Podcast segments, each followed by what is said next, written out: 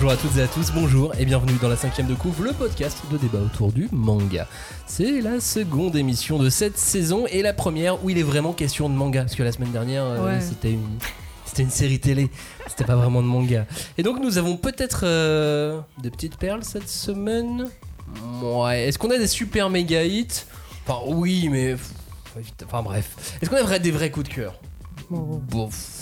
Oui, aussi, un peu, bref. Dans notre besace, en tout cas, il n'y aura aujourd'hui pas Akane Banashi et pas l'habitant de l'infini. Oh. Non pas que ça soit pas bien, mais on va leur réserver une heure entière d'émission. Donc là, aujourd'hui, on va garder de la place pour les autres, tout simplement. Là, en même temps, j'ai envie de te dire que Akane Banashi, vu la promotion qui s'annonce, vu comment il y a quand même tout une préparation pour accueillir ce titre, donc je pense qu'il a mérité d'avoir une émission rien qu'à lui. Et bon, l'habitant de l'infini, je pense que c'est quand même un titre culte. Moi je suis très très contente parce que j'étais une des premières à beaucoup aimer ce titre, alors j'ai très très hâte de pouvoir vous en parler pendant une heure. Exactement. Habitant de l'infini et le spin-off suite qui arrive également. Donc qu'est-ce qu'on vous conseille en lecture ? On va essayer d'éclairer un peu cette rentrée, tout simplement. On va faire quelques recommandations. Ça ne sera pas exhaustif pour beaucoup de raisons, mais vous connaissez cette émission maintenant. Tout ne doit pas être exhaustif. Donc la rentrée manga 2023, c'est parti dans la 5e de Couv'. On ne pousse pas, s'il vous plaît. On ne pousse pas, c'est inutile. Le public n'est pas autorisé à assister aux épreuves éliminatoires. Moi, je crois que je pourrais être un très bon ninja. À quoi vous jouez ? L'heure est grave, c'est pas le moment de faire les guignols. Mais on n'a rien d'autre à faire, on peut pas sortir. On va leur faire notre attaque secrète, l'attaque de la Tour Eiffel, ils vont rien comprendre. Et il faudra aussi parler des dessins animés, notamment des dessins animés japonais qui sont exécrables, quoi, qui sont terribles. Oh, les bâtards ! Oh, this you crazy mother... Bonjour et rebonjour, bienvenue dans cette émission. Vous êtes en train d'écouter la 5e de Couv', là, maintenant, tout de suite. Hey. C'est ce que vous êtes en train de faire normalement. Ou si vous nous entendez et que vous n'êtes pas en train d'écouter la 5e de Couv', là, il va falloir commencer à se poser des questions. Aujourd'hui, nous allons donc disséquer, dépecer, charcuter et aimer cette rentrée manga.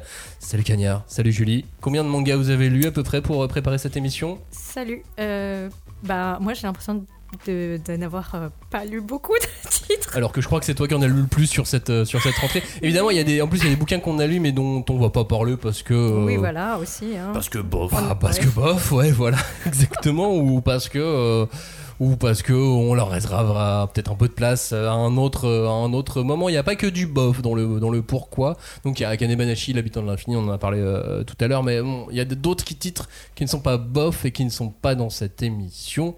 Pour d'autres raisons. Mm-hmm. Voilà. Vous allez bien, vous êtes prêts ? Allons-y. Est-ce que je fais un sommaire rapide avec le listing de tous les titres de cette émission ? Allez, on va parler de Burger, on va parler des survivants d'Ormélion, on va parler de chiffres, on va parler de Eizouken, de Cherry Magic, qui aura quelques rééditions au programme.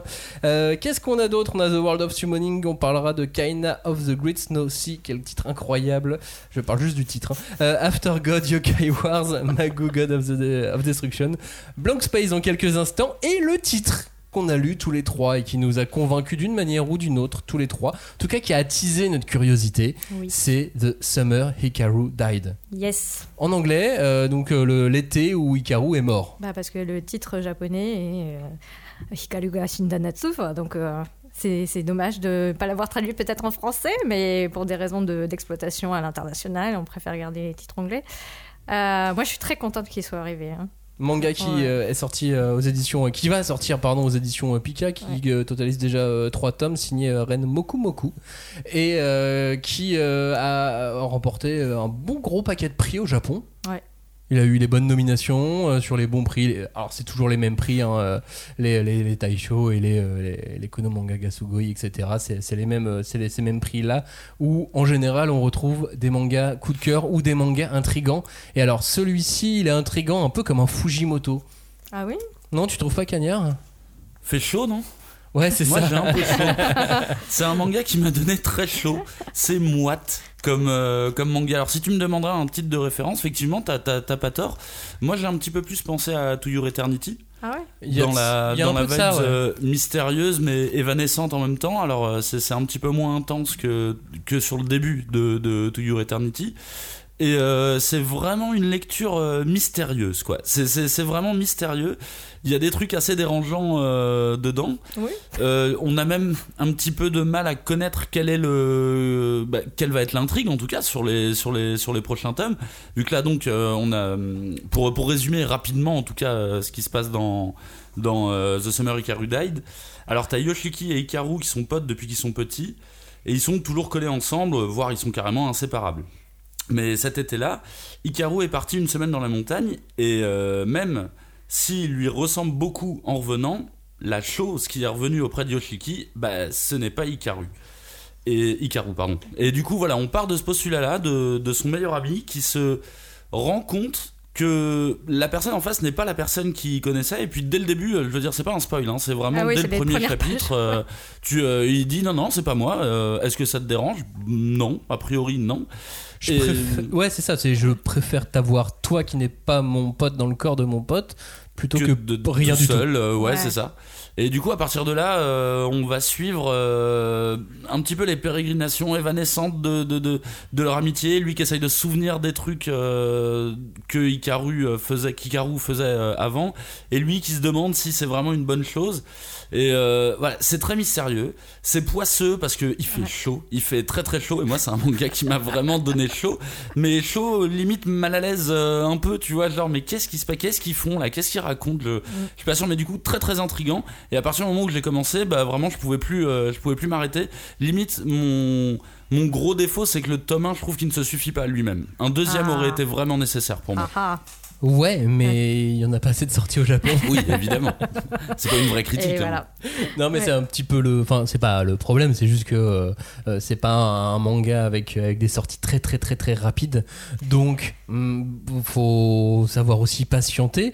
Et c'est un manga qui prend son temps, donc finalement c'est pas très grave. Oui, en fait il y a toute la langueur de l'été, tu sens le côté moite, le côté de l'été japonais, quoi, très humide, en même temps très chaud, avec les bandes son interminables qui continuent, de ces cigales qui sont toujours là en arrière-plan, qui sont visuellement extrêmement présent dans le manga. C'est criquet, c'est cigale, c'est gris. C'est fait pour étouffer encore, pour donner un sentiment. T'as vraiment l'idée qu'il y a quelque chose d'oppressant qui se passe dans cette relation-là qui a complètement changé du jour au lendemain.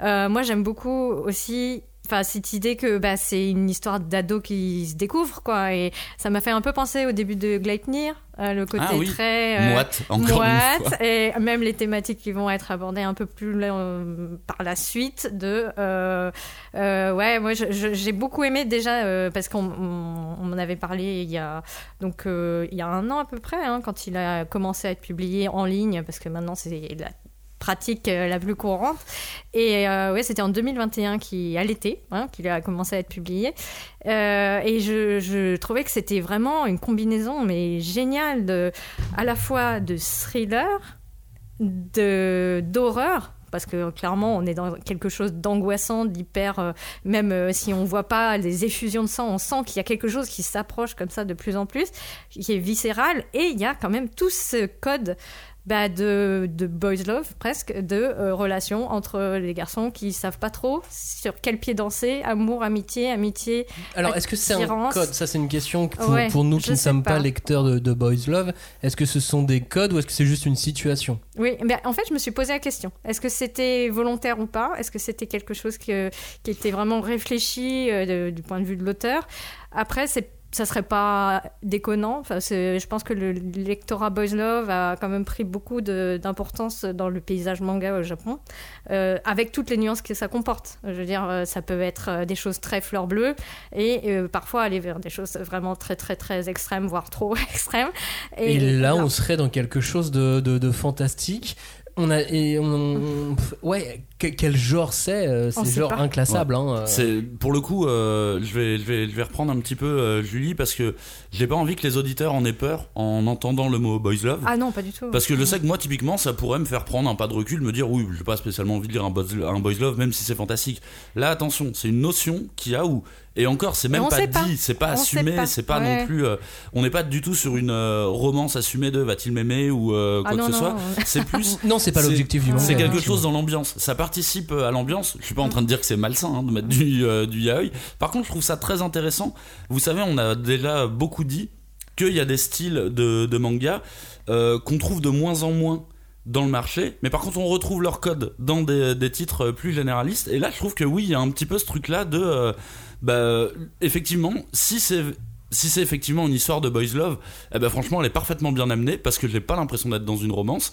Et si c'est pas le cas, ça sera pas grave, parce que c'est vraiment juste un élément du tout mystérieux de pour moi c'est vraiment l'ovni de la rentrée, hein. C'est le truc le plus bizarre et le plus intriguant que j'ai lu sur cette rentrée. Moi je dirais que ce qui fait aussi sa force, c'est que c'est une ambiance angoissante, c'est quelque chose, on sait pas vers où on va, parce qu'on est du côté de Yoshiki qui voit ce qui ressemble à son pote ne pas du tout être son pote, et se dire mais jusqu'où je vais devoir aller pour accepter ou non la réalité. Et ça reste hyper émouvant, enfin je veux dire, il y a des moments où t'es vraiment touché par tout ce qu'il ressent de contradictoire, de je veux qu'il reste à côté de moi, c'est mon pote, mais en même temps putain il comprend rien à ce que je lui dis. Enfin, il y a vraiment ce désarroi que tu ressens presque toutes les pages, et qui est vraiment super intriguant, parce que tu veux savoir comment ça va se terminer clairement. Et j'ai l'impression qu'on est allé très vite, pourtant on a raconté l'histoire, et l'histoire c'est seulement ce qu'on vous a raconté. C'est vraiment ça. Hikaru est parti à la montagne, il est revenu, ce qui est revenu n'est pas Hikaru, un point, c'est tout. L'histoire c'est vraiment juste ça, le point de départ moment, c'est ça. Et tout le reste, c'est la relation entre les personnages et le pourquoi du comment de cette montagne. Parce que moi, cette montagne m'intrigue beaucoup, et c'est ce sur quoi j'ai envie que l'auteur appuie pour la suite. C'est peut-être pas ce qu'il va me donner, ça sera peut-être pas grave, mais en tout cas, moi, c'est la montagne. C'est qu'est-ce qui s'est passé. Je suis d'accord avec toi, parce qu'il y a un élément là qu'on présente pas trop. En fait, c'est Hikaru lui-même qui, même s'il essaye de faire le maximum pour ressembler à la personne qu'il était avant, il est très inquiétant. Il y a quand même quelque chose de très malsain qui se passe avec lui. Et je trouve que c'est vachement bien, d'un côté, ce personnage qui dit ouais, mais c'est mon pote quand même, faut que ça reste mon pote. Et de l'autre côté, tu sens que, comme Julie a dit, il y a une menace qui plane. Et ce Hikaru, même s'il sourit beaucoup, il a des crocs. Il est suspect quand même. Il est très très suspect. Et c'est vrai que ça donne un mélange détonnant. Et moi, très clairement, j'ai jamais lu quelque chose comme ça. Tu vois. Et si tu me dis qu'en plus c'est un shonen, je dirais attends, c'est bien qu'on arrive à ce genre de récit hyper hybride où j'aurais toutes les peines du monde à le catégoriser, celui-ci. Je pourrais même pas te dire fantasy, je pourrais pas te dire fantastique, je pourrais pas te dire tranche de vie. Il y a un peu de tout, et la mayonnaise, bizarrement, elle prend avec tous ces trucs-là. Mais c'est pour ça que j'ai envie aussi de rapprocher ça de Fujimoto, tu vois, quand tu vois du Eri, quand tu vois ce genre de choses. On est dans cette famille. Oui, c'est vrai, ça se rapproche du Eri. Cette grande famille, mais avec un peu plus d'introspection encore, je trouve. Peut-être, ouais. En plus, graphiquement, ça envoie, quoi. Ah ouais. Enfin, quand j'ai commencé à lire, je trouvais que c'était que tout match bien. Enfin, les dessins, l'ambiance choisie, comme je disais, le travail sur les onomatopées qui a dû être très compliqué au point de vue édité au français, hein, donc chapeau bas. Mais je trouve que oui, c'est vraiment un super manga pour attaquer la rentrée. Alors pour attaquer la rentrée, oui et non, puisque du coup ce manga est déjà disponible pour les premiers chapitres en ligne, mais il ne sort que le 11 octobre, il va falloir attendre un petit peu moins d'un mois et préparer ça pour Halloween, quoi. C'est pas mal aussi. Et c'est pas mal parce que si on nous dit quel est le meilleur manga pour Halloween, sans commune mesure, je dirais The Summer Hikaru Died. Il y a peut-être un autre Kankaru. Pour Halloween. Bon, ok, d'accord. Allez. Donc ça sort le 11 octobre aux éditions Pika, et vous l'avez compris, c'est vraiment le manga qui a fait l'unanimité dans l'équipe autour de cette table. On enchaîne avec un autre univers, autre genre. On va aux éditions Saka pour un manga signé Kon Kumakura qui est complet en 3 tomes et qui s'appelle Blank Space. C'est l'histoire de 2 lycéennes, l'étourdie Shoko, la discrète Sui, qui se lie d'amitié, mais Sui cache un secret. Elle a la capacité de matérialiser toutes les choses qui lui passent par la tête. Et lorsqu'elle se fait harceler au lycée, son pouvoir menace de donner vie au Gleipnir. Très intriguant aussi, très différent, très intriguant. C'est vrai que sur ce pitch, où, parce que moi je le connaissais pas le pitch avant de commencer le manga, et quand tu le comprends, tu dis bah elle est un peu nulle cette idée, tu vois, genre elle peut créer ce qu'elle veut, mais vu qu'il y a cette partie de il faut qu'elle comprenne le fonctionnement de ce qu'elle va recréer, en fait tout de suite, en fait pour donner un avis général, c'est un manga qui a la capacité de te montrer ses ambitions. Il te montre pas grand chose dans le tome 1, mais par contre il te laisse très rêveur à ce qu'il peut raconter sur la suite, parce qu'effectivement t'as cette jeune fille qui est victime de harcèlement scolaire, tu la vois continuer à préparer des objets de plus en plus compliqués. Au début c'est vraiment très simple, c'est des objets simples, et plus tu avances dans le manga et plus tu réalises l'étendue du pouvoir dont elle est capable. Et quand tu vois ce dont elle souffre à l'école, tu dis putain mais elle va faire un massacre, ça va être vraiment compliqué. Et du coup je trouve que c'est un manga qui prend son temps. On n'est pas sur un manga d'action où vraiment ça bastonne tout le temps, mais c'est la même, il a une capacité à te mettre dans une ambiance, parce que du coup tu étais plus dans le rôle de sa pote, tu te mets à la place de sa pote pour la narration, qui elle voit qu'elle est en train de partir en couille. Et de la même manière je pense que quelqu'un pourrait voir un de ses amis victime de harcèlement au lycée, tu vois, et comment réagir dans ces cas-là. Sauf que là on est dans l'étape au-dessus, genre ma pote se fait harceler, mais il y a de grandes chances qu'elle commette un acte terroriste en fait, un bon Bowling for Columbine ou quelque chose comme ça. Et du coup c'est la même, j'avoue que j'ai jamais lu ça, un truc avec cet élément fantastique, mais l'élément fantastique de la création, il est tellement de manière réaliste en fait. C'est vraiment vu qu'il faut qu'elle comprenne exactement le fonctionnement de toutes les choses qu'elle reproduit, il y a un truc très tangible dans ce manga où vraiment arrivé à la fin je me disais cette histoire est tout à fait crédible. Si on retire l'aspect tu vois création, je me disais oui c'est crédible, ça pourrait passer, mais vraiment très, très intriguant, et avec des dessins qui correspondent pas trop au style je trouve, et du coup ça marche vraiment bien. C'est un dessin un peu jeté, et moi j'aime bien les dessins comme ça, mais c'est vrai que dans une ambiance un peu thriller, c'est ce dont se rapproche ce titre, tu dis mais putain c'est bizarre, on dirait que l'auteur prend pas au sérieux son propre scénario, mais en fait ça marche hyper bien. Ça te permet de garder un côté un peu léger entre les relations entre les deux copines, parce qu'elles s'entendent bien et tout, et en même temps tu sens que il y a quelque chose qui va vraiment mal tourner à un moment quoi. Il est inarrêtable. En fait non, moi j'avais noté des notes à mi-lecture, à mi-chemin, avant que l'on apprenne qu'elle était victime de harcèlement. Et donc j'avais mis sympa, dessin hyper frais. Et en fait, tu te rends compte frais, joyeux, lumineux. En fait, c'est pas si lumineux et frais que. Enfin, si. C'est tout le contraste est sur ça, sur comme ça tu disais, le dessin qui est très aéré, qui est très qui est souple quelque part, et cette rigidité qu'elle a dans son pouvoir, parce qu'il faut qu'elle comprenne comment fonctionne un grille-pain si jamais elle veut faire un grille-pain, et qu'elle passe son temps comme ça à être perdue dans ses pensées. Et je trouve que c'est une façon vraiment super originale d'aborder ces sujets-là qui sont qui ont une grande histoire maintenant dans la culture manga, mais qui parfois peinent à être renouvelés ou à toucher à nouveau. Et là, c'est tellement émouvant de voir comment elle réagit à tout ce qu'elle subit sans forcément voir tout ce qu'elle subit justement. Il y a pas le harcèlement est effectivement très présent dans le manga, mais vous remarquez qu'à chaque fois que l'auteur trouve une nouvelle façon intéressante d'aborder le sujet ou la situation, à chaque fois ça fait des chose vraiment intéressante et originale. Ouais, tu déplaces en fait, tu déplaces le. C'est toujours une manière hyper intelligente, et les Japonais ont vraiment cette tendance-là au manga de prendre un sujet et d'y ajouter un élément qui n'a rien à voir, mais qui forcément t'intéressera un peu. Quelqu'un qui a un pouvoir de création, ok d'accord, c'est intriguant. Ah en fait c'est pour me parler de harcèlement scolaire, mais je sens très bien que c'est pas un manga qui est fait pour ne me parler que de harcèlement scolaire. Non. Il a un vrai scénario derrière, il a une vraie idée, et je trouve que c'est vraiment ça, la balance est vraiment bien équilibrée entre le côté thriller et le côté léger on s'amuse, c'est des petites ados, elles rigolent. Oui. Ça s'appelle Blank Space aux éditions Saka Casterman, et c'est d'ores et déjà disponible. Cette fois, on rentre dans de l'humour et dans du frais et dans autre chose. Malgré le titre. Je vous parle avec. Oui, alors malgré le titre, effectivement, puisque vous allez voir même le début du pitch. Hein. Magu God of Destruction de Kei Kamiki, c'est un manga qui était bouclé au Japon en 9 tomes, qui était présent dans le fameux Weekly Shonen Jump, donc Magu.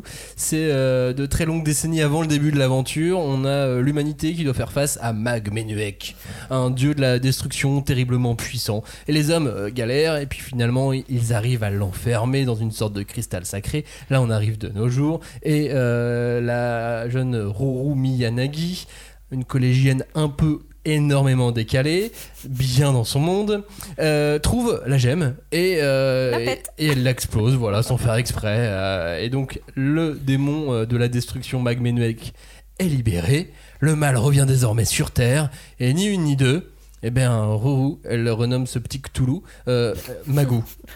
C'est l'épisode de South Park, c'est un peu ça, ouais. Avec Cartman et Cthulhu.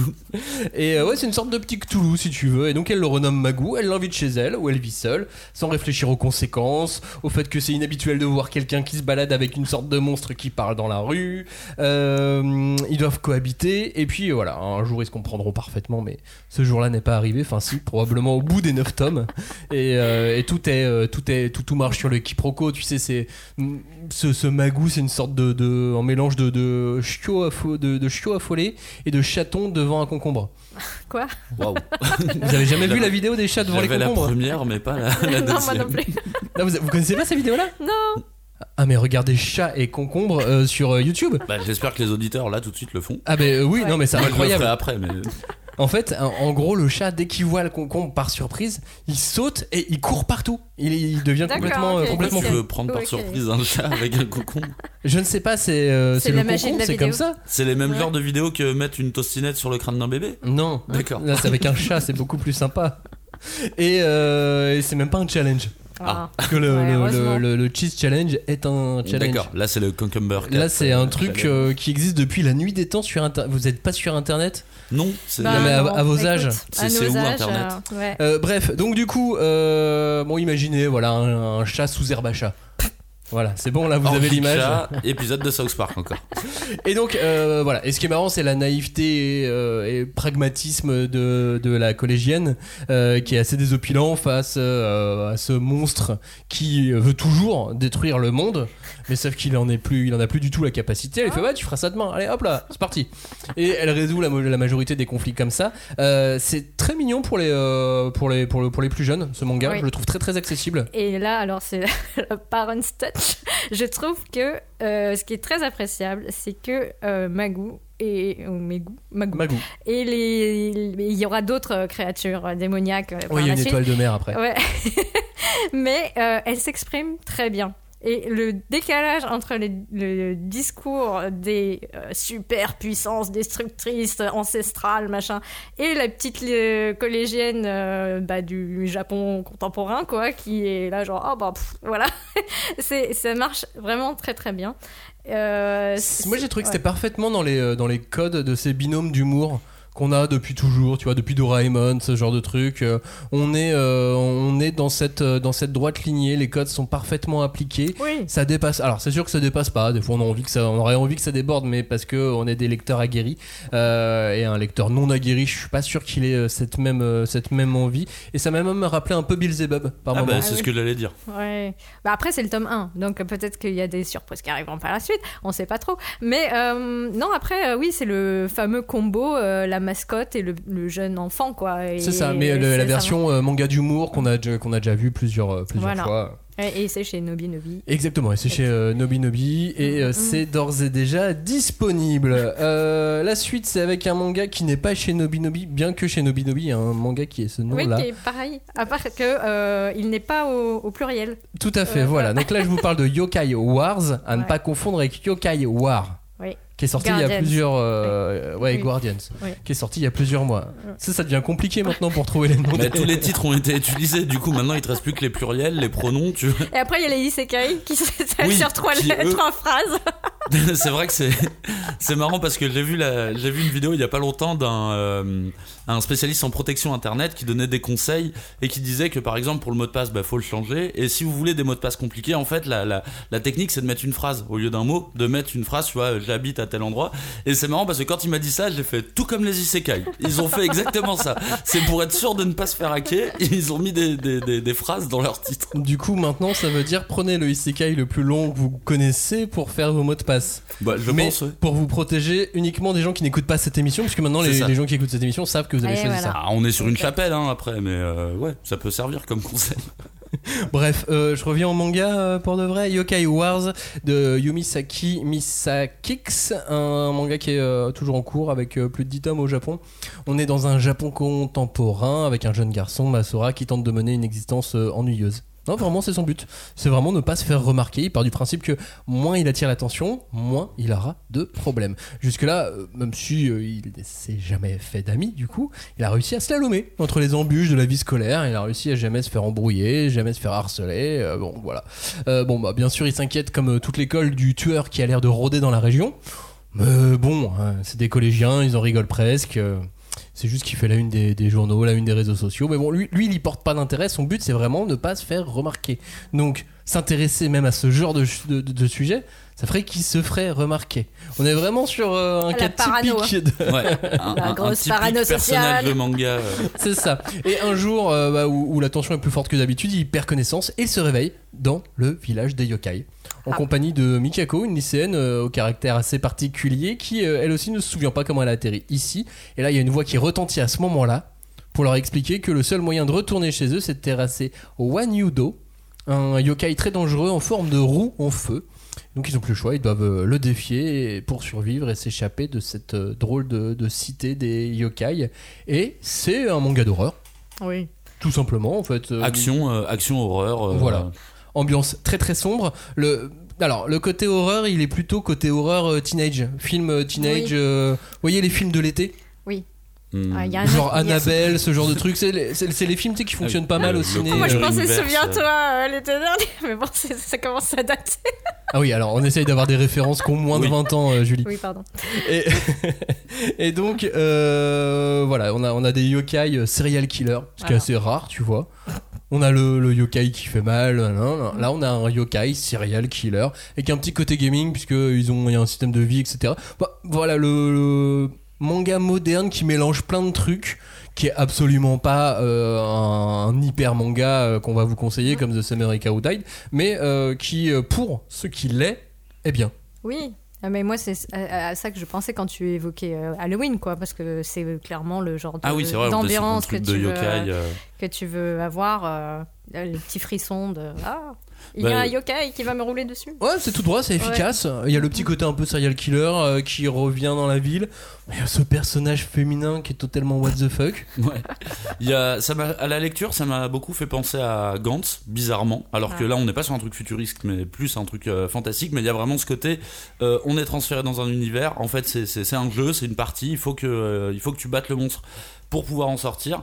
J'ai pensé aussi au Seinen Otogi Matsuri, ça va te faire plaisir. Tu demandais des dédicaces de moins de 20 ans, bah voilà, là on est au-dessus.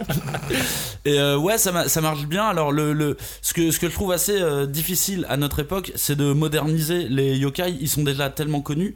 Alors Wanyudo, moi je connaissais pas. Ah bah non, tu vois, et je trouve que justement c'est pas mal, parce que genre même nous français, on commence à s'y connaître en yokai, tu vois. Ça veut dire que la culture elle s'est quand même vachement étendue. Et puis là ils utilisent un vieux yokai, mais il y a un petit élément que je trouvais assez drôle dedans, où en fait le yokai veut les tuer, mais il n'arrête pas de militer contre le réchauffement climatique. Alors je ne sais absolument pas ce que ça fait dans le manga, sachant qu'il précise que ce yokai n'a rien à voir avec le réchauffement ou quoi que ce soit.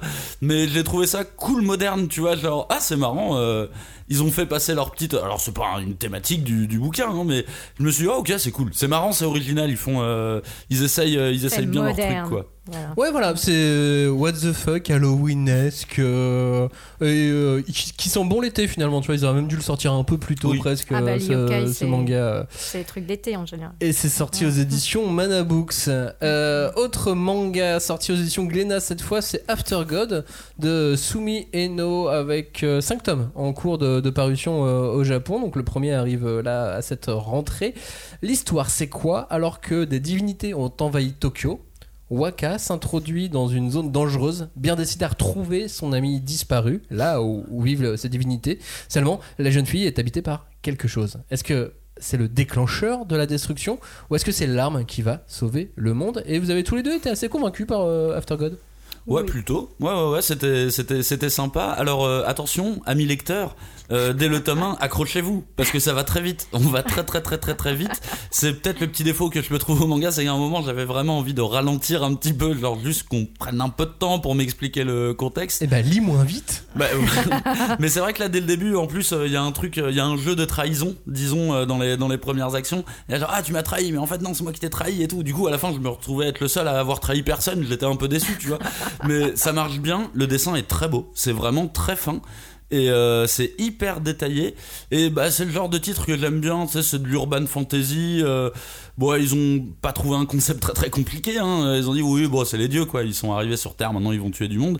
Mais les personnages psychologiquement sont très instables et j'aime toujours ça chez les personnages, parce que tu sais que ça peut amener vraiment vers de la folie et tout. Donc il y a un bon petit moment de lecture, mais c'est une course, quoi. Ça cavale. Ouais. Écoute, moi j'ai bien aimé, mais c'est vrai qu'il y a tellement de choses qui sont contenues, ne serait-ce que déjà dans le tome 1, il y a énormément d'informations, ce concept de divinité qui... Enfin, elles n'ont de divinité que le nom, puisque, en fait, ce sont des entités qui ne sont pas, reproductibles sur, par image. On ne peut pas les filmer, on peut pas les... Mais si tu croises leur regard ou si elles entrent en contact avec toi, ne serait-ce que par la vue ou par la bouche, les oreilles... Enfin, elles peuvent t'amener à la folie et te faire vivre des expériences qui t'amènent 90% à la mort, quoi. Et comme certaines classes de vampires dans Mascarade. Oui, voilà. Et je me souviens que c'est un peu une claque, parce que tu vois aussi un Japon complètement post-apo, mais avec des éléments tangibles qu'on connaît ou qu'on retrouve de notre civilisation à nous, quoi. Et tu vois comment effectivement toute cette population qui donc là ça fait 10 ans en fait que ce genre de monstre est apparu, et ils se rendent compte à quel point ils sont impuissants, que ce soit les gouvernements, les armées, et là ils se retrouvent à devoir compter sur une jeune fille qui vient là clairement pour se venger des entités qui lui ont pris sa pote, quoi, en l'emmenant jusqu'au suicide. Donc il y a tout un contexte comme ça de le Japon a la gueule de bois, hein. Enfin, c'est vraiment, oui, c'est journée gueule de bois là dans ce titre. Très mais effectivement je te rejoins sur le fait que visuellement il y a beaucoup de choses qui sont très recherchées. Enfin, je crois avoir vu sur Twitter des messages de Hiromu Arakawa pour dire After God c'est bien, lisez-le, ouais. Donc je pense que ça vaut le coup effectivement d'y jeter un coup d'œil. Et le tome 1 est donc d'ores et déjà disponible depuis le 6 septembre dernier aux éditions Glénat. La suite, c'est avec un titre qui nous tient à cœur avec Cagnard, ça s'appelle The World of Summoning. C'est signé Yuki Kodama qui a notamment fait le manga Bloodlad ou Demon Tune plus récemment. On avait adoré les deux, et là Yuki Kodama est de retour avec The World of Summoning, qui est un manga qui est déjà en France depuis un an. Ouais. Parce qu'en fait, il est prépublié sur Isneo ou les autres e-libraires depuis un an, chapitre par chapitre, en même temps que le Japon. On s'y perd là. Ouais, mais là, le tome 1 sort enfin en France, et ça, c'est une bonne nouvelle, parce que ça va lui donner un peu de lumière. Oui. Parce qu'il le mérite. L'histoire de The World of Summoning, c'est l'histoire d'invocateurs, qui sont des êtres qui ont la capacité de faire apparaître diverses choses, des créatures qui viennent d'autres mondes. Et c'est au milieu de ces créatures venues de mondes parallèles qu'a grandi Tokoyo, dans une zone particulière de ce nouveau monde qui s'appelle Fantasy, qui est une sorte de ville pour tous les monstres qui viennent des univers parallèles. Et donc lui, il a qu'un rêve, c'est de devenir invocateur. Et pourquoi il veut devenir invocateur ? Pour pouvoir procurer à toute sa famille d'adoption, tous ces gens avec qui il a grandi, des objets de leur monde à eux. Parce que s'il devient invocateur, il pourra invoquer des objets de tous les mondes. Et donc il pourrait fournir, je sais pas, imagine un truc qu'il n'y a que dans notre monde, une pomme particulière, bien rouge, empoisonnée par une sorcière. Et hop, il pourrait l'invoquer. Et il rejoint dans ce cadre l'académie d'invocation pour faire une spécialisation vie pratique, sauf que quand il arrive, il ne rejoint pas cette spécialisation vie pratique, mais il intègre la classe des invocateurs d'élite. Oh. La classe commando, quoi. La classe de la bagarre commando. Et a priori on va lui réserver un traitement assez particulier dans cette classe, parce que ce Tokoyo que personne ne connaît, il y en a deux ou trois qui ont l'air de le connaître. Voilà. Qui ça ? Pourquoi ? Comment ? Oh ! Ils forment très vite après un binôme avec la fille de l'entreprise super multinationale et spécialisée en invocateurs. Et du coup, ça fait un duo vraiment particulier avec deux personnages qui sont chacun dans leur monde. On parle d'univers parallèle. Et ben eux, ils ont chacun leur propre univers parallèle dans leur tête. Et ils vont tout droit et ils avancent. Et ils vivent à leur façon sans se plier aux règles ou... en déformant les règles pour que ça puisse rentrer dedans. Et ces deux personnages, sans parler de l'histoire en elle-même, qui est plein de bagarres, qui est vraiment intéressante, rien que ça, je trouve que c'est super intéressant dans ce manga d'avoir ce binôme, ce premier binôme qui a sa façon de voir la vie. Bah, c'est un plaisir de retrouver Yuki Kodama. Moi, j'aime vraiment au final quasiment tout ce qu'il a publié en France. C'est toujours un peu une future déception aussi parce qu'on sait que non, il ne fait pas des ventes de dingue aussi. Et surtout, pour moi, Yuki Kodama, c'est très compliqué d'expliquer. Tu vois, les autres titres précédemment, j'ai des arguments, je peux vous dire c'est bien pour ça, cette idée elle est bien. Et là, par exemple, si ce n'est que c'est d'un classicisme pur, j'ai aucun autre argument. Il y a tout qui est sur des rails. Les dessins. C'est un classicisme pur, mais par exemple, la première épreuve, on va spoiler la première épreuve, parce qu'on est donc dans une école. Donc, oui. Qui dit école dit examen, examen d'entrée pour virer des élèves dès le début, tu vois, classique, comme dans toutes les écoles de commerce, par exemple. De manga. Et, comme toutes les écoles de manga, t'imagines. Et donc, la première épreuve, ils doivent défoncer des zombies. Oui. Et bah, ça, je trouve pas ça très commun. Oui, de démarrer avec une créature du milieu horrifique, on va dire. Oui, c'est vrai que c'est pas très commun. Et du coup, comme je disais, moi, c'est assez frustrant pour moi parce que je trouve que ce mec est parfait en fait dans ce qu'il fait. Dans le shonen neketsu pur, je pense que c'est vraiment un des gars les plus forts qui est à l'heure actuelle. Sauf que ces séries ne prennent pas plus que ça à chaque fois. Et là, du coup, à part vous dire, c'est bien gratté, c'est drôle, c'est pas original pour un sou. Mais vous allez kiffer. Si vous aimez le shonen, si vous aimez le neketsu, vous allez kiffer cette lecture et vous allez en vouloir plus encore. Je suis d'accord avec toi, on en veut plus, mais je suis pas d'accord sur deux mots que tu as utilisés. Enfin, un surtout, c'est neketsu. Je trouve pas que c'est que les personnages secondaires, les autres mecs de la classe, comptent du neketsu. Les deux personnages principaux n'en ont pas du tout. Pour le moment, ouais. Mais ils n'ont pas le sang chaud du tout, justement. Lui, il est super réfléchi. Et là, je vais m'opposer encore une fois au classicisme. Dans l'ensemble, je suis d'accord avec toi, c'est très classique. Mais la résolution de cette première épreuve face aux zombies, ça n'a rien de classique. Non, je suis d'accord. Au contraire, il fait quelque chose qu'on n'attend pas du tout de ce genre de personnage qui a l'air tout gentil, tout mignon. On s'y attend pas.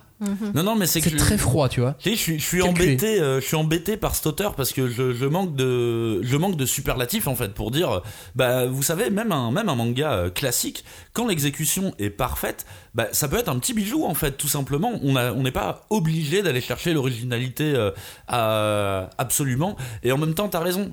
Mais il a une originalité dans son traitement des problèmes, on va dire, qu'il va avoir.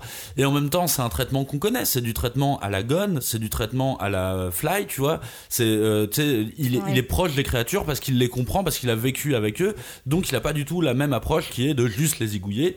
Et c'est vrai qu'il y a un truc, il y a un truc assez original où tu dis ok, ça va être ça va être bien parce que en même temps il a l'air très pur à la manière d'un gun, il a vraiment les tu sais, les grands yeux ronds, tu vois, de la pureté. On le voit tout de suite sur la couverture du tome 1. Oui, ça se voit, qui est pas ouf d'ailleurs, la couverture est pas ouf du tout, mais vraiment c'est un titre que je conseille fort et je conseillerais toujours de lire du Yuki Kodama. Quand vous vous dites il y a plus grand chose qui sort en shonen, retournez toujours voir du côté de Yuki Kodama. Vous avez aussi un aspect qu'on n'a pas tant que ça dans les mangas d'action, qui est une énorme partie d'humour en fait pour résoudre des problèmes plutôt que de s'embêter, de vouloir monter de la tension. Là tu vois la scène avec le requin, il choisit finalement l'humour pour en résoudre une partie. D'ailleurs c'est pas toute l'histoire qui est résolue grâce à l'humour, mais voilà, il résolut une partie de cette histoire là du tome 1 par l'humour, ce qui permet d'aller beaucoup plus vite.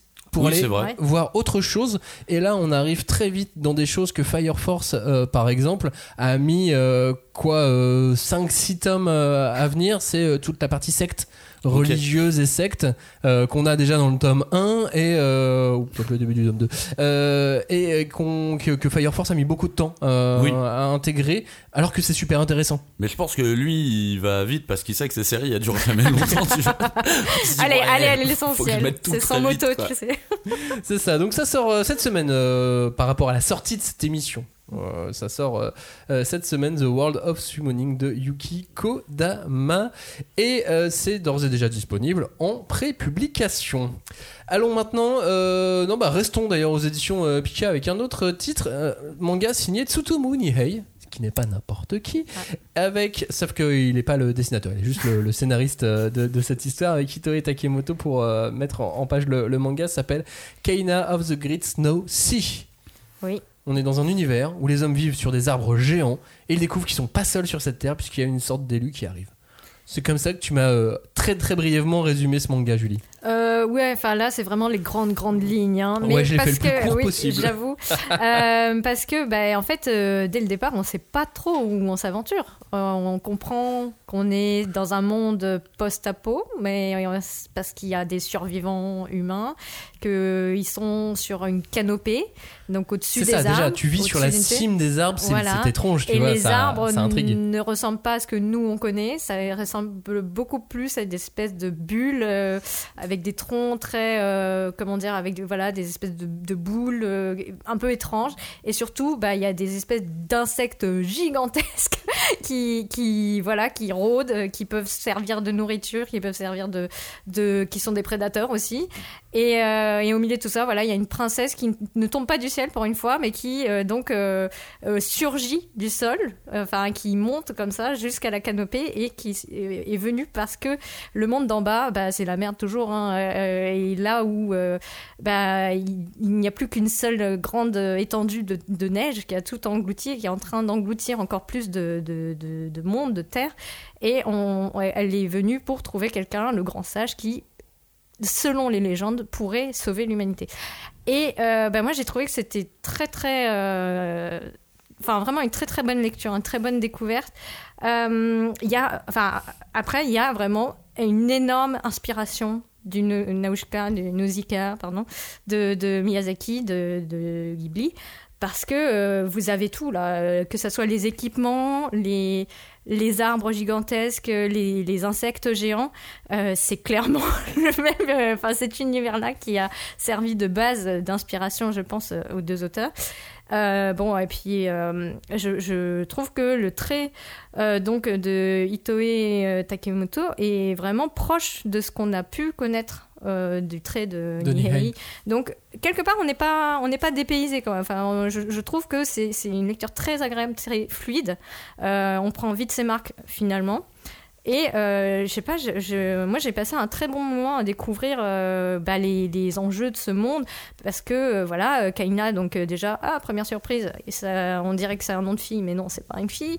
Il vit dans un village où il est le seul jeune toutes les personnes à côté, qui l'entourent, qu'il connaît depuis toujours, s'inquiètent vraiment parce que eux ils savent qu'ils vont mourir et qu'il n'y aura plus rien après lui, et ils sont persuadés qu'ils sont les derniers survivants. Donc il y a cette espèce de... C'est très poignant aussi parce qu'on se dit waouh, qu'est-ce qu'il va devenir. Et il y a aussi toute une réflexion sur la fin de la civilisation, la perte du savoir, de la lecture notamment, qui est super intrigante à être... j'aimerais bien voir où il va pouvoir développer cette intrigue-là. Et Tsutomu Nihei, donc c'est l'auteur de Blame, de Night of Sidonia, et j'en passe.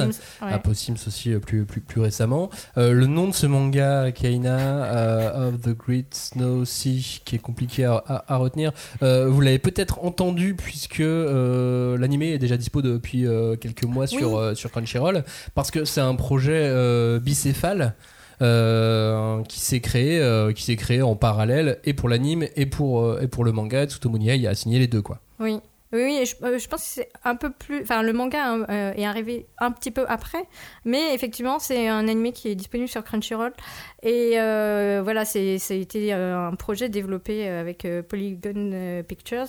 Donc, y a, ouais, effectivement, peut-être que certains sont déjà beaucoup plus avancés dans la découverte du monde de Kaina. Mais voilà, Kaina, c'est disponible aux éditions Pika. Est-ce que j'ai la date de sortie sous les yeux? Oui, je l'ai sous les yeux. Ça sort cette semaine avec The World of Summoning. Ah. Les deux sortent le même jour, au même endroit. Frères de sortie. Je vous propose de changer totalement d'univers, d'arrêter la science-fiction, d'arrêter le fantastique, tout ça. Je vous propose de parler de hamburger maintenant. Oh. Chez Soleil sort une nouvelle collection consacrée aux mangas de bouffe. Il y a deux mangas qui sortent, un sur les gyoza, un sur les burgers. Je fais ok, oui, pourquoi pas. Ils ont tout compris. Ça ressemble à un truc marketing, mais tous les trucs marketing ne sont pas dégueulasses, donc écoute, de toute façon, allons-y, je vais le lire. Je prends le manga de burger. La couverture, c'est vraiment un beau burger, ça m'a vraiment donné envie de ce point de vue-là. Puis du coup, je commence l'histoire, celle de Satoshi, qui est un ancien représentant commercial très talentueux d'une firme agroalimentaire qui a tout lâché pour ouvrir un resto de burgers, un petit restaurant de burgers où il peut presque connaître tous ses clients, où c'est même son but de presque connaître tous ses clients, et ses connaissances vont lui permettre de créer des hamburgers ultimes, un peu sur mesure aussi parfois. Wow. Et est-ce que cela va enchanter la clientèle japonaise ou tokyoïte ou non? Bien oui, ça l'enchante. Mmh. Jusqu'à quel point, en revanche, il va devenir un grand restaurateur, ça, j'en sais rien. Mais j'ai été très surpris par ce manga. C'est-à-dire que je m'attendais à un truc un peu commercial, un peu marketing. Je m'attendais à des petites histoires, ce qui est le cas. Mmh. Premier chapitre, une histoire, elle est conclue. Deuxième chapitre, histoire, elle est conclue.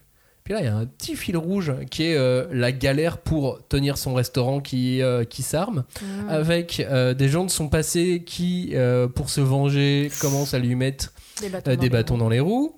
Une petite histoire d'amour avec son ancienne collègue. En fait, c'est assez cohérent parce que finalement, son entourage, quasiment tout son entourage, sauf sa famille, vient de son ancien emploi. Ce qui est très réaliste en fait, parce que quand on passe des années à travailler dans une boîte, évidemment que son entourage vient de cette boîte et que tes contacts professionnels, tu les as eus via cette boîte. Donc quand tu montes ton restaurant, oui, c'est en te servant aussi des contacts de cette boîte. Donc en fait, finalement, la cohérence du manga m'a surpris, parce que ce type de manga, un peu autoconclusif comme ça, par chapitre, je les vois pas spécialement dans ce type de bouquin sur la bouffe. Alors est-ce qu'il y a un type de bouquin sur la bouffe, ça je sais même pas, mais ça, c'était très présent quand même. Ouais, c'est très présent, et c'est vrai qu'il y en a pas tant que ça qui sortent en France, mais voilà, le fait qu'il y ait déjà un vrai scénario, j'ai fait tiens, ça c'est pas si commun que ça.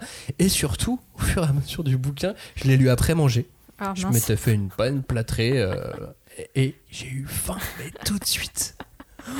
En fait, je salivais au fur et à mesure du manga. En fait, très vite dans le tome 1, déjà, il fait un hamburger Rossini. Oh. Donc voilà, je vous laisse imaginer avec le foie gras, la pièce de bœuf et tout ce qui va bien. J'ai eu la dalle tout le long de ce manga. C'est incroyable. Je l'ai refermé, j'avais faim. Je suis allé me coucher après, j'avais faim encore. C'était pas possible. T'as rêvé de burger toute la nuit. Mais voilà. Donc voilà. Ça s'appelle Today's Burger. C'est signé Umetaro Saitani et Rei Hanagata.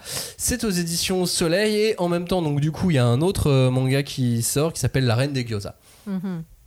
Mais c'est ça qui est un peu étonnant. C'est des mangas qui ont une thématique très pointue sur la nourriture. C'est un plat, pas un autre. Alors que jusqu'à présent, que ce soit la cantine de minuit ou le chef de Nobunaga dans une certaine mesure, ou Food Wars, tu savais qu'il y avait une farandole, quoi. Ils testaient différentes cultures, différentes cuisines, plats, différents ingrédients, et là c'est vraiment le burger, les gyoza, j'espère que c'est le retour de Yakitate de Japan, quoi. Ouais, voilà, c'est ça. Un pain c'est tout. Alors tu vois, dans Yakitate de Japan, t'as énormément d'humour, t'as plein de vannes. Là c'est pas le jeu, là on est un peu plus proche des Gouttes de Dieu par exemple. Ou du le restaurant du bonheur, qui était sorti il y a très longtemps chez Doki Doki. Oui. ou Aya conseillère culinaire. Oui. Vous vous souvenez, voilà, de ce titre-là. Alors pour ceux qui s'en souviennent, hein, et eh bien on est dans cet esprit-là, et voilà, et c'est sorti la semaine dernière, Today's Burger. Bon appétit. Et franchement, non, ça donne. Alors moi j'adore fabriquer des burgers en plus. Ah. Tu sais, faire du burger maison, faire mon pain, faire tiens dans ce steak je vais mettre trop de choses pour une fois, je vais essayer de réfléchir à un autre. Enfin, bref. Bah, tu me donnes faim maintenant. Alors qu'on sort de table aussi, hein, pour cette émission.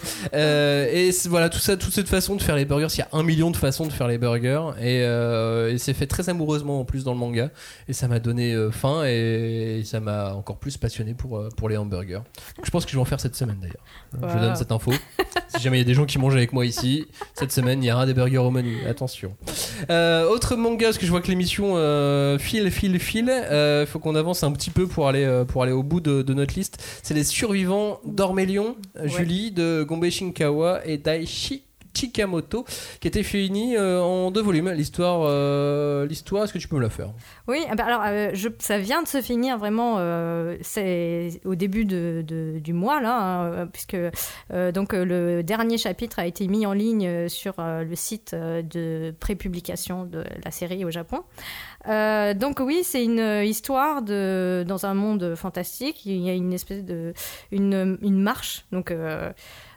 Tenu par un margrave donc qui est situé en lisière d'une forêt interdite, une forêt maudite, et le jeune fils du chef, quoi, donc Aglidios, découvre son village décimé par un mal inconnu, et persuadé que c'est la sorcière de la forêt interdite qui est la cause de son malheur, il part à la chasse, et ce jeune homme est très plein de ressources, il a très très envie d'en découdre. Et lui, il est Neketsu ou pas ? Oui et non, mais en tout cas, quand il s'agit de faire le taf, il est fiable, on va dire ça comme ça. Et en fait, il va très vite déchanter, puisque la sorcière qu'il pensait être affreuse, combative, agressive, n'est pas du tout comme il l'attendait, et il va devoir remettre en question en fait tout ce qu'on lui a appris, et tout ce qu'on lui a appris de gestion de crise, de gestion de situation de crise. Et en fait, c'est assez étonnant comme titre, parce qu'il mélange effectivement beaucoup de choses différentes. Moi, j'avais craqué parce que je trouvais que le titre japonais claquait vraiment. Donc, c'est Kishitomazo wa Ikinokoru. Donc, le chevalier et la sorcière vont survivront. Ouais, mais là, du coup, on a le pitch. Oui. Ouais, c'est un isekai. Mais je trouve que je trouvais qu'il y avait une espèce d'assertion qui était très forte alors que tu savais pas trop vers où t'allais. Mais tu vois, moi, finalement, entre ce titre japonais et Les Survivants d'Ormélion, je sais pas, moi, je trouve que Les Survivants d'Ormélion, il y a un petit aussi. Cachet en français comme ça, un peu chouette. Et ce qui est top aussi, c'est que moi, j'ai trouvé que dès le départ, on a des illustrations qui sont très très belles, qui montrent aussi le genre d'univers dans lequel ton imaginaire va se déployer avec ce titre-là.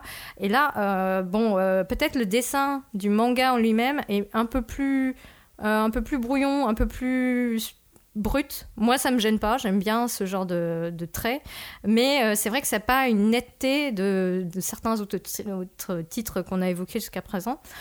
À côté de ça, je trouve que le dessin est hyper généreux. Il y a des idées sur l'utilisation de la magie, de l'univers qui est proposé, des créatures qui sont montrées, qui est vraiment sympa. C'est vraiment comment tu évolues dans un univers fantasy avec la magie à disposition et donc tous ces mystères en fait. Parce que même si toi, tu es un habitant de ce lieu, de cette forêt, etc., en fait, tu pites rien à la magie. Il y a des choses qui sont des convictions et qui sont fausses. La question, c'est vraiment comment on se remet en cause. Et je trouve que c'est génial aussi. Enfin, j'ai beaucoup aimé le personnage d'Aglidios. Hein. Après, petit à petit, il va s'entourer de plusieurs personnages, etc. Mais il y a une espèce de esprit chevaleresque qu'il incarne. Qui est... moi, j'ai l'impression que ça faisait longtemps qu'on n'avait pas eu un personnage qui reste droit dans ses bottes, quoi. Mais de façon pas obtuse et ridicule, mais vraiment quelqu'un qui dit « Non, mais attends, il y a des règles, on respectait les règles, et point barre. Et sans pour autant être hautain, être... comment dire, il sait, comme tu disais tout à l'heure, enfin, il est agressif sur commande. Enfin, genre, si il est en mode combat, il est en mode combat. Donc, bon, c'est très intéressant. Et en tout cas, moi, j'ai trouvé que c'était un univers qui était vraiment très, comment dire, palpable, qui est vraiment qui est rendu vivant par tous ces personnages, par toutes ces situations qui sont vraiment, enfin il y a une espèce de charme qui est propre à ce manga que je saurais pas expliquer, mais moi j'ai bien aimé. Les Survivants d'Ormélion aux éditions Saka Casterman. Il nous reste quelques titres à donner, on va essayer de faire vite sur cette fin d'émission, on va pas en débattre, on va avancer vite avec numéro 6, vous avez peut-être déjà entendu parler de ce manga. C'est une œuvre qui a été espérée il y a peut-être une dizaine d'années en France et qui n'est jamais arrivée. Voilà, elle arrive maintenant, c'est bon, elle est là. À l'origine, c'est des romans d'anticipation. Très vite, on a une ellipse temporelle avec une histoire de traque, etc. Pour vous faire le pitch du tout début de l'histoire. Après, il y a eu un animé, donc vous l'avez peut-être aussi vu à travers ça. On est dans une 3e guerre mondiale. Il y a la majorité de la surface habitable qui a disparu. Les humains qui ont survécu ont instauré un traité qui bannisse l'armement militaire. Shion est un jeune garçon de 12 ans, un QI très élevé. Il a été promu et grâce à son intelligence, il peut vivre avec sa mère dans le quartier luxueux, dans un quartier luxueux où ils sont dans la 6e région habitable restante sur cette terre-là. Et la nuit de son anniversaire, il rencontre un jeune garçon du même âge qui est blessé au bras et il en prend soin, ni une ni deux. Il se pose pas de questions et justement, d'habitude il aurait dû se poser des questions et là il s'en est pas posé, il a décidé de l'aider, de ne pas le dénoncer parce qu'en fait ce garçon est un fugitif, Nezumi, et contrairement à ce que le bureau de sécurité va dire, il ne s'est pas échappé lors d'un transfert au camp correctionnel. Il y a beaucoup plus derrière cette histoire et cette histoire continuera 4 ans après. Et c'est là que le manga démarre vraiment. Voilà, chouette titre qui avait eu vraiment beaucoup de popularité il y a quelques temps, qui était attendu depuis très longtemps. Bah ça y est, voilà, les 9 tomes vont sortir aux éditions Vega désormais. Autre titre connu pour son animé, c'est Eizouken, pas touche à nos animés. Un manga connu parce que c'est Yuasa qui a fait la série animée. Et donc forcément, bah, ça envoie. Mmh. L'histoire est celle de Midori qui en première année de lycée, elle est passionnée d'animation et elle est pleine d'imagination et elle passe son temps à dessiner dans son carnet de croquis. Son objectif, c'est de créer son propre dessin animé, mais seule c'est mission impossible. Et son amie, l'impassible Sayaka Kanamori, elle est uniquement intéressée par l'argent, mais elle va l'aider en tant que productrice. Mmh. Et un jour, elles font la rencontre de Tsubame, qui est une autre fille de leur âge et qui est douée pour donner vie à des personnages. Et elle rêve elle aussi de d'autres horizons, notamment de devenir animatrice. Donc une fois réunie, voilà, c'est le déclic pour le trio. Et donc voilà, c'est pourquoi pas maintenant monter un club au lycée afin de lancer son projet de création d'anime. Il faut savoir que le manga, contrairement à l'anime, est un peu plus lent que ce que Yuasa en a fait, et surtout il est toujours en cours le manga, parce que l'auteur ne sort quasiment qu'un tome par an à peu près. Il prend son temps. Mais c'est super chouette aussi. Enfin voilà, si vous avez plongé à l'époque dans ce qu'a fait Yuasa sur Eizouken, vous pouvez aussi vous pencher sur l'animé. J'essaye de me dépêcher un petit peu. Est-ce que tu peux nous toucher 2 mots sur Cherry Magic? Juste le pitch est très drôle. Je vous le fais. C'est une comédie romantique. La légende urbaine raconte que si vous êtes vierge à 30 ans, vous développez un pouvoir magique. Et donc pour Adachi, cette rumeur est devenue une réalité. Depuis peu, il peut lire dans les pensées de tous ceux qui le touchent. C'est pas facile à vivre tous les jours, dans le métro le matin, ou dans n'importe quel autre contexte de la vie quotidienne. Je vous laisse imaginer, dès que quelqu'un vous touche dans la rue et que vous êtes parasité par ses pensées, les situations s'avèrent assez cocasses donc. Et un jour, il découvre que son collègue a le béguin pour lui. Est-ce qu'il va gérer ses sentiments de manière normale, classique? Est-ce qu'il va surprendre? On ne sait pas. Pour ça, il faut lire Cherry Magic, que toi, t'as bien fait marrer. Oui, et puis en plus, ça commence assez doucement. Hein. Je veux dire, voilà, c'est un mec lambda qui découvre que son super collègue, brillant, charmant, séduisant, tout ça, a le mec pour lui, le mec lambda, qui est plutôt à 30 ans. Et je trouve que ça me fait rire parce que je me dis, punaise, mais le Japon, le nombre de gens qui ont des pouvoirs psy en ce moment. Ça doit être assez... grosse augmentation de... En plus, Fukushima, alors là, on a les X-Men. Mais bon, blague à part, c'est une histoire qui commence doucement. Et alors moi, j'ai découvert il n'y a pas très longtemps que, en fait, la série était toujours en cours au Japon et qu'il y a déjà 12 tomes de sortie. Donc, c'est vraiment une comédie. Et je trouve qu'une comédie sur ce thème-là de l'homosexualité, en tout cas, enfin, vu le tour que ça en prend, et qui dure aussi longtemps, c'est assez original pour être relevé, quoi. Les dessins sont très agréables, les lectures sont très fluides, il n'y a pas de choses hyper choquantes, pas du tout, en tout cas pour ces tomes-là, et on est vraiment sur de la... un délire de rom-com, quoi, et qui est quand même assez frais et sympa. Pour finir cette émission, Cherry Magic, c'est aux éditions Akata. Pour finir cette émission, on va juste name-dropper deux, trois titres, comme si... Naruto. Par-là. Non, des nouveautés. Ah, Naruto. Non, des nouveautés. Oh là là, calme Kania. Non, de quoi on n'a pas parlé? On n'a pas parlé du gros chat et de la sorcière, mais... oui, trop mignon. Aux éditions Doki Doki. Voilà, trop mignon. La sorcière grincheuse. Et la sorcière grincheuse, pardon, c'est vrai. De 2001 Night Stories ressort aux éditions Glénat. Vous savez, à l'époque, c'était sorti uniquement dans un superbe coffret ultra limité à 200 €. Bon, voilà. Ça me dit quelque chose. Le manga est de retour de Yukinobu Yoshino, qui avait fait Blue World. Voilà. Notamment Blue Hole et Blue World. Qu'est-ce qui est sorti d'autres rééditions de Crying Freeman à venir aussi, toujours chez Glénat. Il y a Le Voyage de Shuna, qui est un manga de Miyazaki, qui sort aux éditions Sarbacane aussi. Il ne faut pas passer à côté. Shadow of the Ring, le titre du manga ne va pas forcément vous parler, mais si on vous dit que c'est par l'auteur de Root End, yes, allons-y. Voilà, là il y a quelques auditeurs qui devraient faire ah oui, Root End, ça c'est bon, je l'ai. Candy Fleury, qui est un manga du Jump aussi, sort à la réédition de Mars, également aux éditions Panini. Panini revient avec Demon Slayer aussi. Ah, ça vous dit quelque chose, retour. Ça ouais. La 17e réédition déjà. Non, j'exagère. Réédition de Sunken Rock également. Ça aussi. Réédition de Vampire Knight également. Ah oui, ça c'est fou. Vampire Knight, on l'avait pas vu venir. Dans les créas, il y a Silence aussi. Il faut la regarder un œil dessus dans les nouveautés à venir, dans les prochaines semaines et dans les prochains mois. Et puis voilà, on a fait un peu le tour. Et puis donc on fera une émission consacrée entièrement à Akane Banashi. Yes, et à l'habitant de l'infini. Et à l'habitant de l'infini, encore après. Chacun son mois. Voilà. Octobre pour Akane Banashi, novembre pour l'habitant de l'infini. Et comme ça, tout le monde est content. Exactement. Voilà. Est-ce qu'on a fait le tour là ? Non, mais on n'a pas le temps. Non.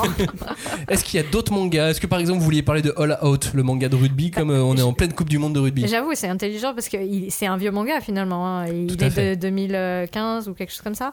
Et donc c'est pas mal de l'avoir sorti là en mode hey, grosse Coupe du Monde. Bah voilà, Coupe du Monde de rugby. Si vous voulez un manga sur le rugby, il y a All Out qui sort. Sympa. Vous en avez d'autres en tête ou on a fait vraiment le tour là ?